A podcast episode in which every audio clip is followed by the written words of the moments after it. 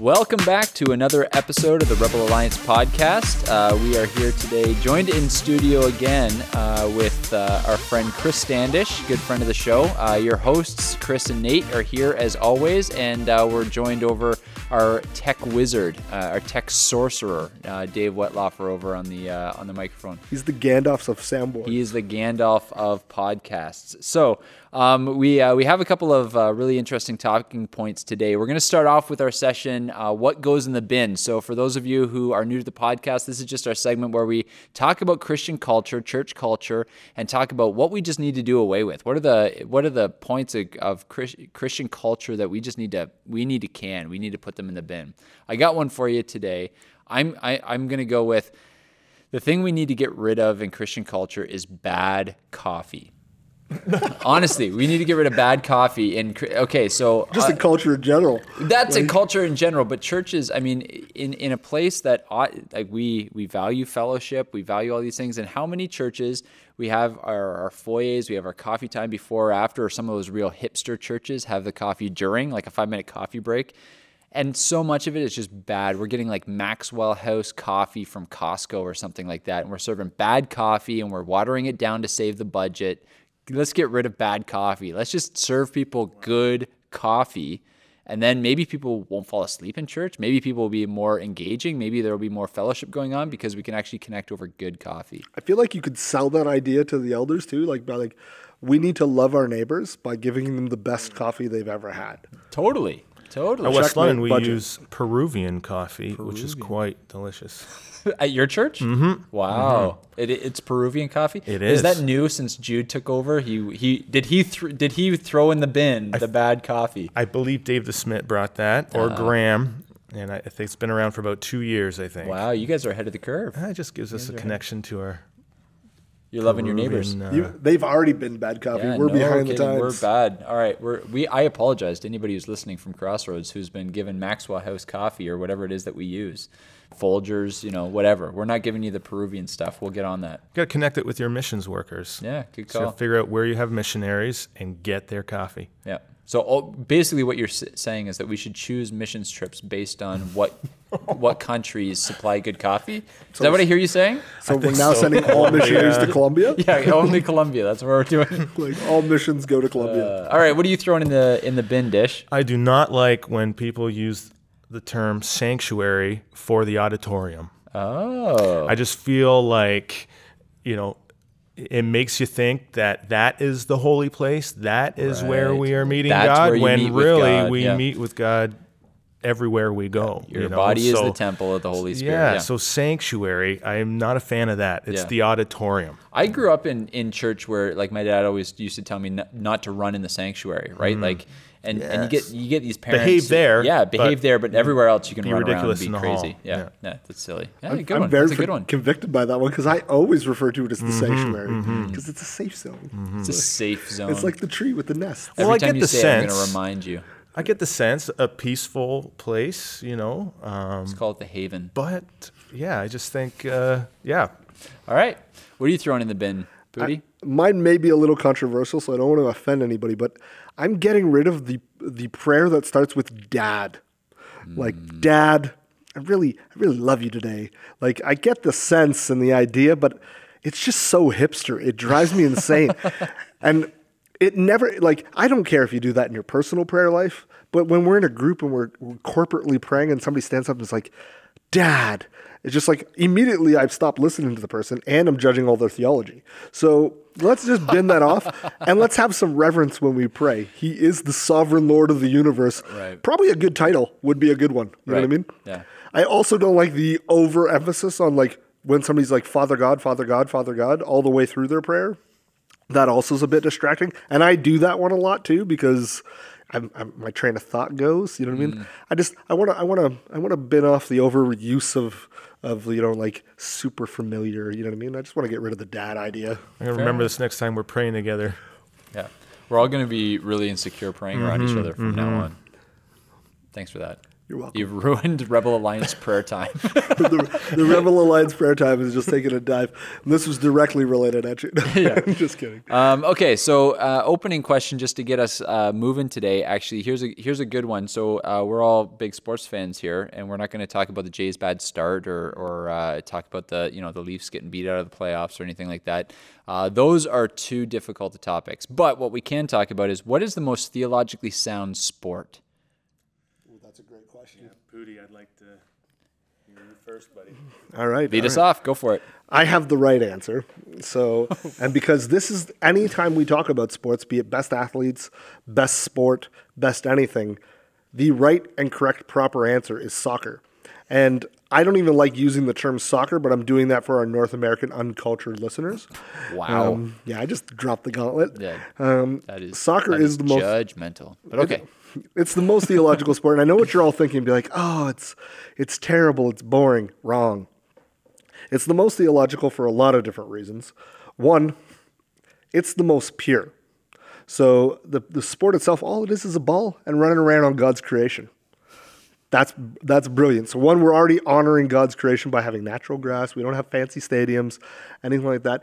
And then everything that happens in the sport, uh, you know, a red card, it's punishment for sin. He dived, he did something, punishment for sin.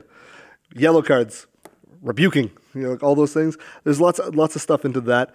Goals, um, when you when you score a goal, it's like a real it's a real thing in soccer. Unlike you know basketball where it just happens all the time. It's just like oh I get candy every time I pray. Um, a goal is like a real thing. It's like sanctification. Like I've we've led as a team together to win this game. We've achieved the goal. And so I just think it's the most theological sport. That's off no no thought process. No that. thought process at all. Uh, okay. First of all, I, w- I would I would grant you the um, we're just playing on God's creation instead of these big fancy stadiums. If all of the people who are watching were just sitting on logs, but they're not. They're sitting in bleachers built by man. So I'm, I'm not going to accept I'm not going to accept that particular answer. Uh, I'm going to go with baseball. I'll tell you why I'm going to go with baseball. So first of all, baseball. Um, there's this beautiful blending, right? So you, there's both uh, a time to bat and a time to field. And when you are in the field, you are part of a team, right? You uh, you have to work well with your your fielders. If you're on second base or shortstop, you got to work well to turn double plays. You got to know who's covering the bag. If you're in the outfield, you got to communicate with your other outfielders so that uh, you don't run into each other. You know how you need to know how to hit the cutoff man. You're part of a team, just like as Christians, we are baptized into a body, and we all have a part to play, and we have to work together. But there's also the time to get up to bat, and that's the time for the individual to, to shine because there's also an individual side to our faith where you have to combat sin, you have to overcome sin, you have to. So there's there's both a personal, individual side to our faith, and there's a there's a part of the body, a body life of our faith. So the other thing that I would say is that um, when you know th- there's there's both the other team that's working against you and the other thing about baseball is it, it's a game of of losing odds, right? So like the best hitters in the world fail seven out of ten times, right? The best hitters in the world are only hitting 300. So it's teaching you that you you can't be perfect on your own, right? It's teaching you that you need someone else because if you're getting out 7 out of 10 times, you need your teammates to pick you up. You need somebody outside of yourself to to get you around the bases. I feel like if it was really theological though, then the ump is like the like it makes it unbiblical because it's like strikes. Shouldn't we be forgiving people 70 times 7 instead of there's 3 strikes and you're out of this game. You go sit down. I feel like you've lost based on that on that preference. Like, but see, we're, we're not saying now misinterpreting perfect scripture. theological sport. We're saying which is the most theological. Well, all your arguments translate into soccer too. Soccer is more teamwork. The whole body, head, the strikers, the but there's no there's no together. moment where an individual like a goalie might make a great save or a guy might make a great shot, but there's no way for you to get from one end of the field to the other without your teammates. Well, Nobody like, goes right. Just right. like a Christian can't get from convert to sanctified without the Holy Spirit. Checkmate.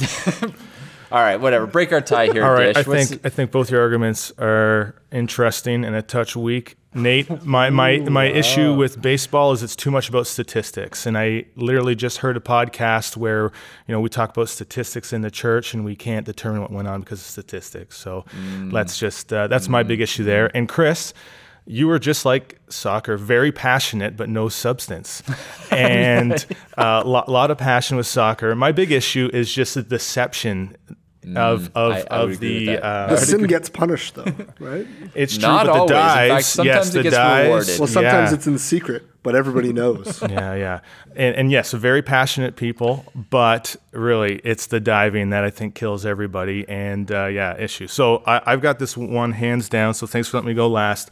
My sport is lacrosse. Lacrosse. Yes, lacrosse, and and and let's just go right at it. So lacrosse is First Nations people's game, and it, they call it the Creator's game. It's actually called the Creator's game, and they play it to entertain God. Okay, so that's that's pretty cool in itself. now, when settlers came over, particularly the uh, French uh, Jesuits, when they saw the lacrosse stick, they saw, thought that the stick looked a lot like the uh, bishop's um, bishop's staff, and so they called it the cross. So already we have lacrosse, the cross. It is a cross-centered game. Okay. Nice. One of the words like for lacrosse, one of the First Nations words for lacrosse is Bagataway, and that means little brother of war. And they use this game to train up uh, their children for for war, for battle. And in the Christian life, we know that this life is a battle, is a war. And so, as we engage the battle on the floor and we endure suffering while keeping our eye on the ball, you know, and, and keeping every you know the suffering peripheral, it is a great training ground. Um, what do you think? I think he wins. I, yeah, I, I, feel like you could drop the mic on that one. Well played. Definitely more thoughtful it. than the rest of us. Yeah, I've been thinking about it for about a week since you told me the topic. I'm nice. not into like the Star Wars yeah. and the Marvel comics, so this was I was hoping you would start with a question like this. You, I think you had us checkmated when you said carrying the cross. Yeah, we're just like mm, mm-hmm. I, I can't. When you said it's a cross-centered game, mm. I thought I'm not winning this fight. yeah, well played. Like, well played. How can yeah. I spin this to soccer? And I was like, I can't. I yeah, really I'm can't. gonna have to. I'm gonna have to think about this. We might have to have you back on just so I can refute it. But Sounds at the good. moment, I am not going to be able to. Sounds good. Yeah. Temporarily conceding until I can figure out how to disqualify lacrosse from being a sport. So I don't know if you're going to be able to do that, but Can't I? Uh, I'll, I'll work with you on that one. All right. Well, well played, Chris. Uh, I think you win that one. Um, one of the things that uh, that we are talking about today um, is another area of passion for you. Um, so we know now, obviously, that you're passionate about lacrosse, and uh, and we also know you're passionate about worship. And uh, and we're uh, Chris uh, is a worship leader at West London Alliance. He's done a lot of worship uh, for us out at Crossroads, and uh, and so we just want to talk about worship. It's it's one of those things. It's huge in our culture because music is huge in our culture, and uh, like so many things in the church, we have to start asking the questions: Has culture influenced our worship more than worship has influenced our culture? And uh, I think that's that's kind of worth talking about. So first of all, let me ask this: As two worship leaders, right? I'm I'm the odd man out here. Um, how important is worship in the church? Like, and and by worship, I, I mean specifically our time of singing and our time of music in a worship service. How important is that? I, I think it's very important, but I wouldn't I wouldn't say worship is only the singing in the church. I think I think everything we do in the church is worship. I think the giving is worship. I think the sermon is worship. So I, I think the problem is that we've taken worship and equated that to song and it's I'm saying that worship the worship time like you you were saying uh, in another time about worship leader as a thing I think the worship overall is something we need to we need to reclaim what that actually means in, in the context of church. Songs are part of it, but so could be, you know, the giving is part of worship. That's an act of worship. Your preaching on a Sunday is worship through word. You know I mean? Reading liturgies would be worship through words. So I think I think it's very important. How particularly important is the singing aspect of that? Well, that's a totally different debate. Okay. When I look at scripture and I look at the history of God's people, God's people are a singing people. You know, we look at Exodus 15 and we see God's people singing when God rescues them from their enemies. You know, we have many songs throughout God's word. And then when we get to New Testament, we are actually commanded to sing and sing in a corporate context. So already I think we have a biblical instruction command to sing together. Mm-hmm. Now, how that's done is a whole other question. Yeah. And one I struggled with for 12 years as I've journeyed through this. So I'm interested to be conversing about this with you guys. Well, and I think I think I, it, it is interesting. You're right. It seems like whenever God moves among His people in the Old Testament, that it results in song, right? Like uh, Moses parts the Red Sea, right? God works through Moses, saves His people. Um, they come out the other side on dry land. Uh, God brings the the waters back in, cover the Egyptians, and they sing on the other side, right? The song of Moses, and and uh, and they sing worship to God. I think about Nehemiah, right? And so they come back in, they rebuild the walls, and then once the walls are rebuilt after this this big long ordeal, actually, I guess it wasn't that long. They got it up pretty quickly, but uh, they bring out the book, right? And and uh, they they read from God's word. And what happens? It says they respond with worship and praise, and they lift up their hands and they start going crazy about this. They they start they respond in worship. So I, I think you're absolutely right. It is super important. Um, I so I guess the question is, what should that look like in our worship services? So if it's all worship, but music is a, is a, is a important part of it, what should that look like? for for me, it's all it all comes down to the idea of like authentic. So for me, I don't I don't necessarily think there should be a there's a template that is right or wrong. Music changes, you know what I mean? Like so what we used to do in terms of in terms of music 300 years ago isn't going to be the same as what we do today. There is no set right this is what it is. Our our songs need to glorify God with honoring and pleasing lyrics to him with authentic people leading it and authentic hearts as a congregation praising the Lord in in these times. And I think I think if we have those factors together, the model that we have in terms of what worship would look like is kind of secondary. You know what I mean? Like it's not about lights, it's not about drums, it's not about how awesome your guitar player is at doing a riff. All those things can be good, if they're done with the appropriate heart condition behind them. If you're if you're rocking out to a rock song in church because the people in your church and the and the message and the words of that song deserve loud noise, joyful noise to the Lord, then amen. Praise. Dance in the aisles. That's great. But at the same token, if you're doing those same things with a performance mentality where it's like, look at how good I am playing this music and and how clever I am on the guitar using these things, then those same good lyrics, same good songs can be very negative and almost offensive to God. So, because your heart condition, because worship is a heart thing. Hmm.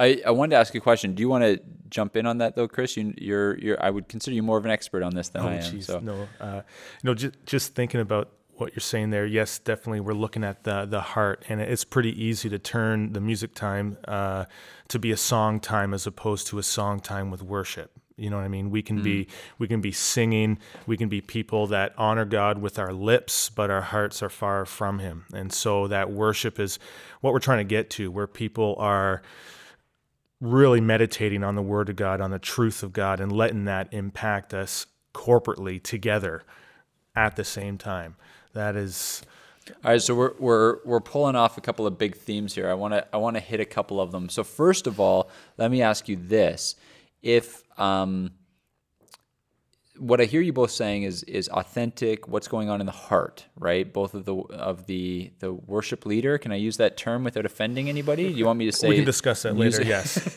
um, for lack of a better term. for term. lack of a better term.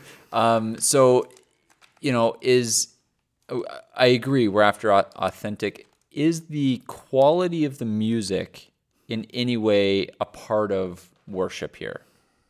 So I hear you, what you're saying, the heart condition, but I mean, let's talk a little bit about the quality. I mean, are um, because I know worship there, we, we don't want.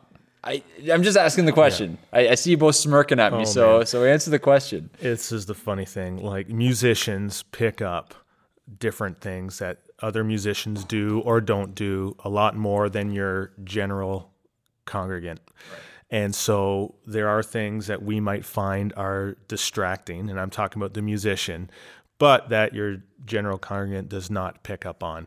So when it comes from a quality, yes, I want to offer the Lord my best at all times, but I want to do my best as a father. I want to do my best, at, you know, in the workplace. I want to be the best friend I can to you. But in this corporate setting, what is this offering? Is it is it is it about the offering, the, the musical quality? I, I don't think so. Uh, I think we would be dis- disrespecting and unloving our congregants if we if we showed up, you know, unprepared and just, you know, uh, played along without much preparation and like, oh yeah, who, don't worry about those notes or, or that rhythm. Right. But Uh, it's it's more about what are we doing or what are we not doing that's now interfering with someone meditating and really thinking hard about truths of God. I, I would agree. I would agree, and I I when I speak here, I, I have to speak with all humility because I, I do lead worship at, at our church, and so when I say yes, I think the quality matters. I I say that knowing that there are numerous times I fall short of hitting the quality and doing like, you know, making mistakes and things like that. That's not what I'm talking about in terms of quality. What I think you kind of articulated what I would say is what I'm I'm hoping for is that it's it's the effort that goes into it that I think matters more than the actual outcome. Hmm. Whereas like yes, I think we need to be wise in choosing if we're going to have if we're going to have songs that song like putting people on stage who have been gifted with talents to play their instruments and who will take that role in the church seriously and who will practice and who will pour into their preparation time, their rehearsal time, their thinking and dwelling over the songs that we've that have been chosen for the week and choosing songs for the like that match up with the sermon title or or speak to a theme that you're going to be going over in the service.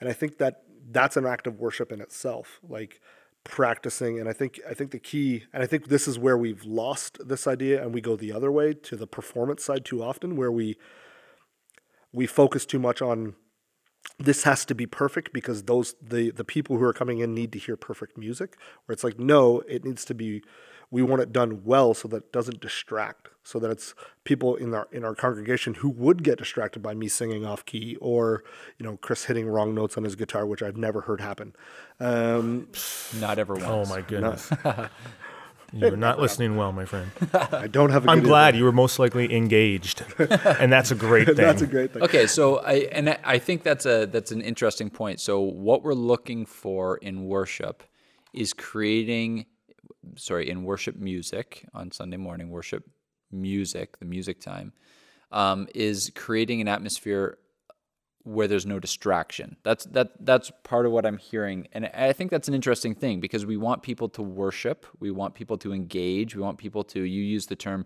thinking about these deep scriptural truths, and so anything that would pull them out of that experience, anything that would um, remind them that they're reading words off a uh, off a PowerPoint, anything that would remind them that they're following, you know, a leader, um, those kinds of things. So a you know.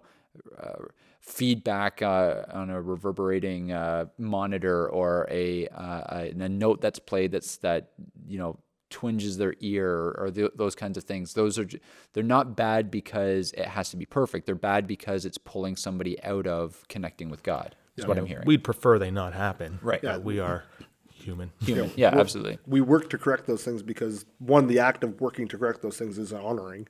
You know I mean, working hard at something God's given us and the effort to to be well at these things is worship in itself for the worship people on the worship team, but two because we know that the people in the congregation are connecting. That that is a time in a week now. We can have a discussion if they should be doing that all week. You know what I mean, and live their whole lives that way. But that's that is a time where people in our congregations are connecting heart to heart with the Lord. You know what I mean? They're they're singing, they're praising Him through their lips together. Yeah, together as a corporate. Right? There's that's yeah. a powerful thing that we have in our body, and if if you have a worship band up there who, you know, every note is wrong or it's off key all the time, it's very hard to connect with that. You know what I mean? Now it takes a special person in the in the congregation in the audience if to use a terrible term for it to not get distracted by that. And I think that's why I I try to make sure everything is done with excellence, but it's not because I want any kind of glory to the worship team. It's because we want to have everything that we do glorify the Son mm. and not distract from that, right? Interesting. So let me ask you this then. So one of the big things that I'm I'm hearing you guys both talk about is is you want them to be meditating on God and His truth. So let's just say it this way: true.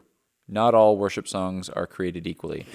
Very there, true. There are there are some that uh, delve deeply into uh, the doctrines of justification and and uh, you know salvation by grace alone through faith alone and substitutionary atonement. Like there are there are things that are I, I guess um, written in the deep end of the pool, so to speak. And then there's some um, that generally use a lot of water references and, are a, and are a little bit vague and a little bit poetic and uh, and maybe aren't delving quite as deep.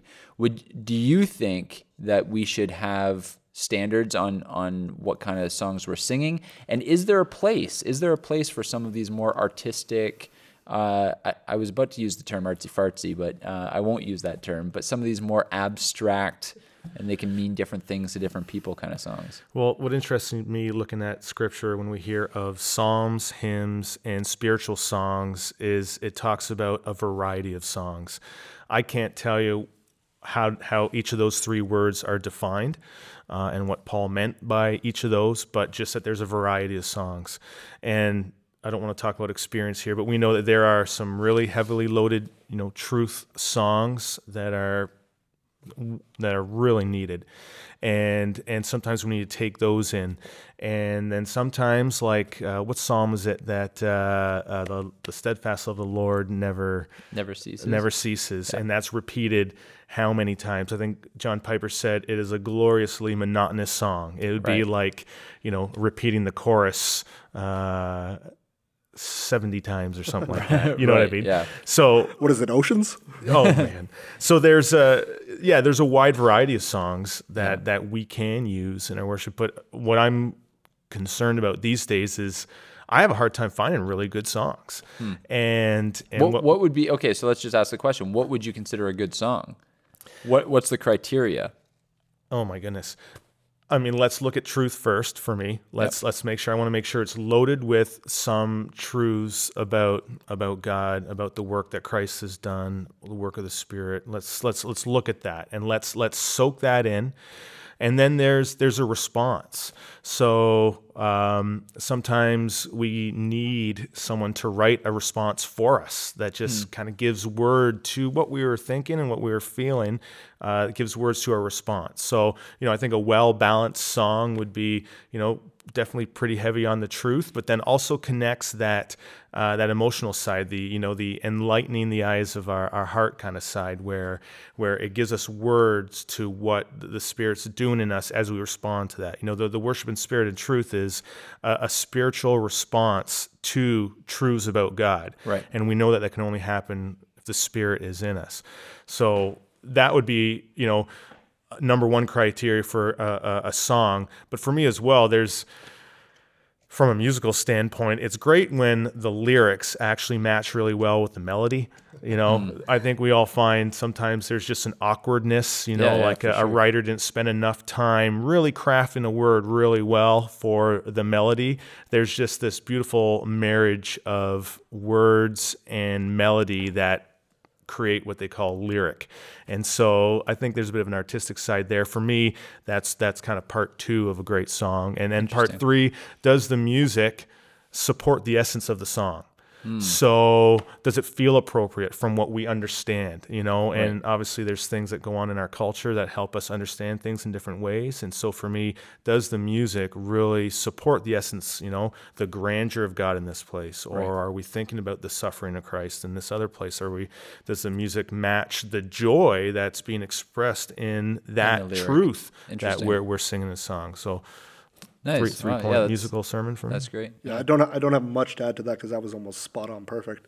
Yeah, the thing the thing I would I always like to say when I'm listening to a song discerning is if if I could sing the song and just replace Jesus with my girlfriend in the song or like my wife or whoever like I don't have have a girlfriend but I mean if you can if you can change the good thing you only have a wife. I just, I just figure I should probably clarify that. Um, but if you can substitute any of the lyrics because it's so vague and abstract to right. what the message is being spoken, then that's not a good song. Right. Because it doesn't. It's not. If it could be a a, a song in a romantic comedy. Uh, just as easily as it could be a song in church, it's not a good song. It's not a good song. so question for you guys how do you feel culture has negatively influenced our song time or our songwriting oh, okay i great segue because this is exactly the next place i want to go is i want to say number one i think you just hit on it. I think number one the most popular songs in culture it seems like are songs of either you know uh, they're love songs right? They're they're songs that are about romantic love. And so when we are talking about God romantically, that's a bit of an issue for me. And I say that I get that Song of Solomon is part of the Bible, but it's also one book in an entire Bible and there isn't you know when god talks about his so and this is the the unique thing about corporate worship time right is it's not appropriate for me to be talking about um, love for God in a romantic sense because the Bible only ever describes that in terms of corporate, right? So the church collectively is the bride of Christ. I'm not the bride of Christ. You're not the bride of Christ. The church collectively is the bride of Christ. So there's there's almost like a, a, a song that's appropriate to sing corporately that isn't necessarily appropriate to sing individually and I don't know that there's many musicians who are thinking through something that that deep. The other thing that I would say is that I find what the biggest cultural thing that has influenced uh, Christian songwriting is a me-centered culture, right? Jesus, one of the his his main messages was, you know, if you those who find their life will lose it right? Those who will give up their life for my sake will find it. He was trying to put to death the me-centric life. And most of our songs are god do this for me. God help me. God find me. You know do these things for me and so a lot of the songs are very me-centric as opposed to praise right praise is god is the object of the song and our praise whereas i think a lot of modern worship songs i'm the subject writing, and it's what God can do for me. So I think that's that's one of the main things that I have a problem with. Yeah, I would I would think that's exactly what I what I would say. How culture has affected our worship is that we've we've become the the hero of our songs. Like right. God's called me out onto the waters. You know what I mean? Like um, I can do this because you know what I mean. Right. Where instead of like being like He has done this, like right. singing songs that'd be like He created the world, He saved us. You know what I mean? Right. He is holy. We're now like we're now holy because, and we're singing songs about that instead of like we've we've replaced the emphasis, and that's very backwards. And I think you know it's interesting to think of what songs have endured. I mean, how many songs in in a worship uh, setting could you i mean could you still play in almost any evangelical church you could sing the song how great is our god and and you wouldn't need lyrics up on the on the PowerPoint for it, right? Because that's a song that's endured because it's it's focused on on him. It, it hasn't been subject to the changing culture of me isms. It's it's about him. It's about his greatness. Um, so it's interesting when you just think about some of those songs that have lasted the the test of time. You think about the doxology and, and some of these things. So um, so I think that's very very telling. Um, the other thing, and and I'd, I'd just be interested to, to hear your thoughts on this because this this is kind of a two part question. Um, number one, what, songs that kind of irritate me are songs that ask God to do something that He's already done, right? So you think about songs that ask God to pour out His Spirit hey, that happened. It's in Acts 2. Read your Bible. Holy Spirit, right? you were welcome here. right. Yeah. There you go. Come fill this place. right. So that there's another song. Holy Spirit, you're welcome here. Come fill this place and change the atmosphere. I think is the is the way it goes. The Holy Spirit doesn't need an invitation, right? Like so again, you're you're asking God and what did God say? God said, or Jesus said, It's better for me to go. I will send you the, the Comforter. I will send you the Helper. I will send you the Holy Spirit who will never leave you or forsake you. Literally, God will always be with you because the Spirit dwells inside you. So, inviting the Spirit into our worship services is kind of ridiculous, right? And so, I. I just I, I struggle with some of the songs that I you know let your fire fall heal us one and all it's like again tongues of fire fell I was at Pentecost so I struggle with that a little bit. Now, I get it because there is a sense in which inviting the Holy Spirit to be a part of our service, right, empower our prayers, um, affect our understanding, that would be appropriate. And maybe the song means that. So the second part to the question, uh, the first question is, does that annoy you as much as it annoys me? the second part of the question is, what responsibility is it of the worship leader to kind of educate the congregation on what it is that we're singing? I think that's the thing that's lacking huge is first of all, pastoral involvement in this song time. I know it's great that you pastors give us a sense on what you're preaching on so we can work with you, but the pastor needs to pastor the church needs to teach us what is this corporate worship thing mm-hmm. what has god commanded what should it look like? And i think we need there's too many misunderstandings these days about what this corporate worship thing is that we need pastors speaking into that and then when it comes to song leader, like me, I'm working off you guys and reading to do as best I can to understand what these songs are actually about. And then in some cases, redeeming aspects of the song that either aren't understood or even aren't clear to myself. Right. And so that's why I, th- for me, a song time needs to have a lot of scripture in it as well. I mean, I say a lot, but I mean, at least some clarif- uh, clarity in, in the scripture as well that can set up a song so a song could be used in a particular uh, way.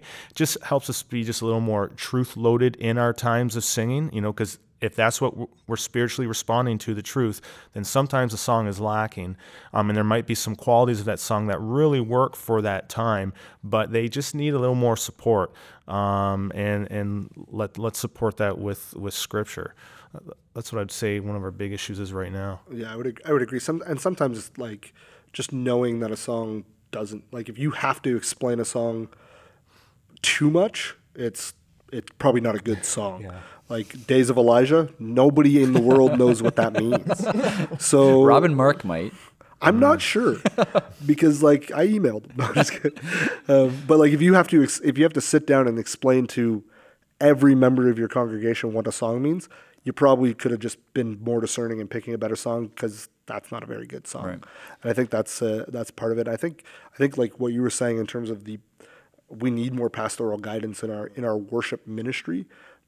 I think is spot on because the, the truth is in most churches the worship leaders are volunteer musicians. untrained like musicians. They're not pastors. They're not right. people who have gone, and I'm one of them. So I know that I'm not a pastor. You know what I mean? So having direction and having like guidance above you is a, is a good and healthy thing. Especially when a third of our gathering is going to be singing. Exactly. Right. Yeah, for sure. And I, I, think it is interesting. So I never really thought about that. So I appreciate uh, you you uh, saying it. Um, but a lot of our the hymns that have endured over the years were hymns that were written by pastors right? And so that's an interesting thing that now we've kind of gotten into a specialization where now musicians are writing songs, maybe not quite as as theologically trained, not quite as studied in the Word of God. I don't necessarily think that's a bad thing if there's still pastoral involvement, like you're saying, right? If we can, uh, I, I, say that because I think if the pastor is the one who's writing the music and writing the sermon and preaching the sermon and, and, and doing all this stuff, then you're getting too focused on on the pastor, right? The the body is a as a group of people, and we all function together. And Philippians tells us that each person who's not using their gift is is essentially withholding God's grace in its in some of its varied forms. So um, so I think involving more people is a is a good thing, but it doesn't mean segregating it from the pastoral oversight. So yeah, I, I do really appreciate. You know, it's amazing. I'm a fan of the work of Hillsong, but years ago they actually assigned a pastor to their songwriting team and you can you can see some of the difference in their songs, which is pretty interesting. Um, I think it, it, was around 07, 08. I mean, someone can fact check that, but yeah. uh, it was really interesting to, to, hear and read about that. That pastor working with songwriters in this aspect, and uh, pretty interesting to see the change that that, that came about. Yeah, it's a, that's it's like as worship leaders, I think a good takeaway there is to include your pastor in in the songs you guys already do, and maybe go over them, spend time figure out what this song means and if it doesn't if it doesn't stand up just bin the song you know what i mean we we don't need that song there's so many good songs and like you were saying that there's there are songs that were written hundreds of years ago that are still as relevant to the body of Christ today as they were when they were written. And those songs endure for a reason. And then there's songs that we do today that speak to a truth that we can communicate and and demonstrate. And that song might go away, but it might be applicable for your church right now. You know what I mean? And I think as long as you're prayerfully discerning these songs and in communication with your pastor and going over these songs, I think it can be a very healthy thing that a lot of worship leaders don't just don't do. Well, interesting to me, Wesley wrote something like seven thousand hymns. Yeah, something crazy. So like were they singing like five new ones every week to get through his whole catalog? you know what I mean? Yeah. Like, yeah, yeah, you wonder how many of them were were for his church, or maybe some of them were just him working out his his own you know devotion time. I don't know. Yeah. Um, so I mean, it's easy for the three of us to get here and kind of talk shop a little bit. I hope this has been helpful and practical for everybody who's listening. So I just want to kind of end with something really, really practical. So a lot of our listeners are, are they're they're the ones just standing in the congregation singing along to these corporate worship songs. They might not be thinking through how the songs get selected. What's some advice that we can give them to help them get the most out of that time? So you, you got the average listener, they're just listening and they're thinking about, okay, that, that's great, but I'm not picking the songs. What can I do to make worship more meaningful for me each Sunday? How would you answer that? Well, I, I think I think the key is to again put worship in its proper proper place. Worship isn't just isn't just the songs. The songs at on Sunday morning should be all week somebody who's been in the Word, who's been praying, who's been worshiping it by the way they've lived their lives during the week falling and getting back up, repenting, you know, I mean, all those things. Worship is that is that time where you can just praise God for everything He's done at that time. So, like, for somebody who's just coming to our church and you know listen to our songs and, and whatnot, that should be and hopefully is a time for them to just pour out their heart before God corporately with each other. Just praise God for all that He is worthy of. You know I mean? He's worthy of all of our praise just as much on Monday morning as he is on Sunday at 11. You know what I mean? And I think I think we need to we need to create a culture that that's the case and that people know that. And so for people practically waking up on Monday morning, think about the fact that all that you do is worship. You know what I mean? In some way or another, you're doing these things to the glory of God, which is worship. You know what I mean? Like even if it's terrible Monday morning work, you know what I mean? do that and worship God with that. And then Sunday morning becomes a response, not a not a fill up time or responding time to what you've been living all week. Yeah, amen to that. And I would just say we need to come into our services ready to think. And it's easy to just walk in and, all right, and, and put the onus on the song leader to engage, you know, to help me engage. But if, if we came in, it's like, God, reveal yourself to me today. And we just started going hard after God, like looking for those truths in those songs, and then, you know, allowing the Spirit to, to do His work in us as we respond. I think it's just turning our minds on when it's time for song time. And, and I get how awkward it is. I used to, I couldn't stand the music time. And it's amazing. Oh, it wasn't until my early 20s that God changed my heart towards music time. And so I approach music leading with that knowledge of I know how uncomfortable this can be. I know how much your preferences can get in the way for what's going on and i know how sometimes you just don't get what is this emotionalism going on but if you come in being like god i want to I want to know more of you. I want to see, I want to experience you. Would you do your work in this time of our singing? Then, and then engage what whoever is provided in front of you, whatever songs you've got, whatever scriptures. Let's see, let's see God work. Awesome, cool. That's helpful. Um, I, that's uh, that's all the time we got for today. Um, but uh, we do want to end with our Christian life hack, uh, which is just some practical, helpful things for you. And I'll, I'll ask uh, Standish, we got you here, and uh, just a really practical one. Um, how do you uh, be a good witness for Christ, a good ambassador for Christ when you're in a restaurant? Oh, I love it. This is fantastic. I have three young kids, so you know, there's potential for them to be a little rowdy, but we make sure that does not happen. We make them aware that there are other people there enjoying their time. So we make sure our kids are good and controlled and being respectful. We also do our best to clean up after ourselves because our kids can make a mess with wrappers and food all over the place. And then really just ending with a big tip. You know, what is a few extra bucks? Like just, you know, God has been so generous to us. Let us spread that generosity. And here's just a, a few extra bucks to our, our server. So be that 20 to 25% tipper. Nice. Awesome. That's, that's great. All right. Well, uh, we just want to remind everybody, say thanks so much for listening. And if you want to join the rebellion, if you want to uh, be part of what we're doing here, then uh, you can do that in a very practical way. That is just uh, to like, uh, and comment on and share the posts on Facebook. Also, to get on iTunes and subscribe to us. Uh, give us a rating and a review, and uh, that really helps uh, spread our audience and uh, and just expand our reach a little bit. Thanks again for listening, and uh, until next time, enjoy yourselves and be part of the rebellion.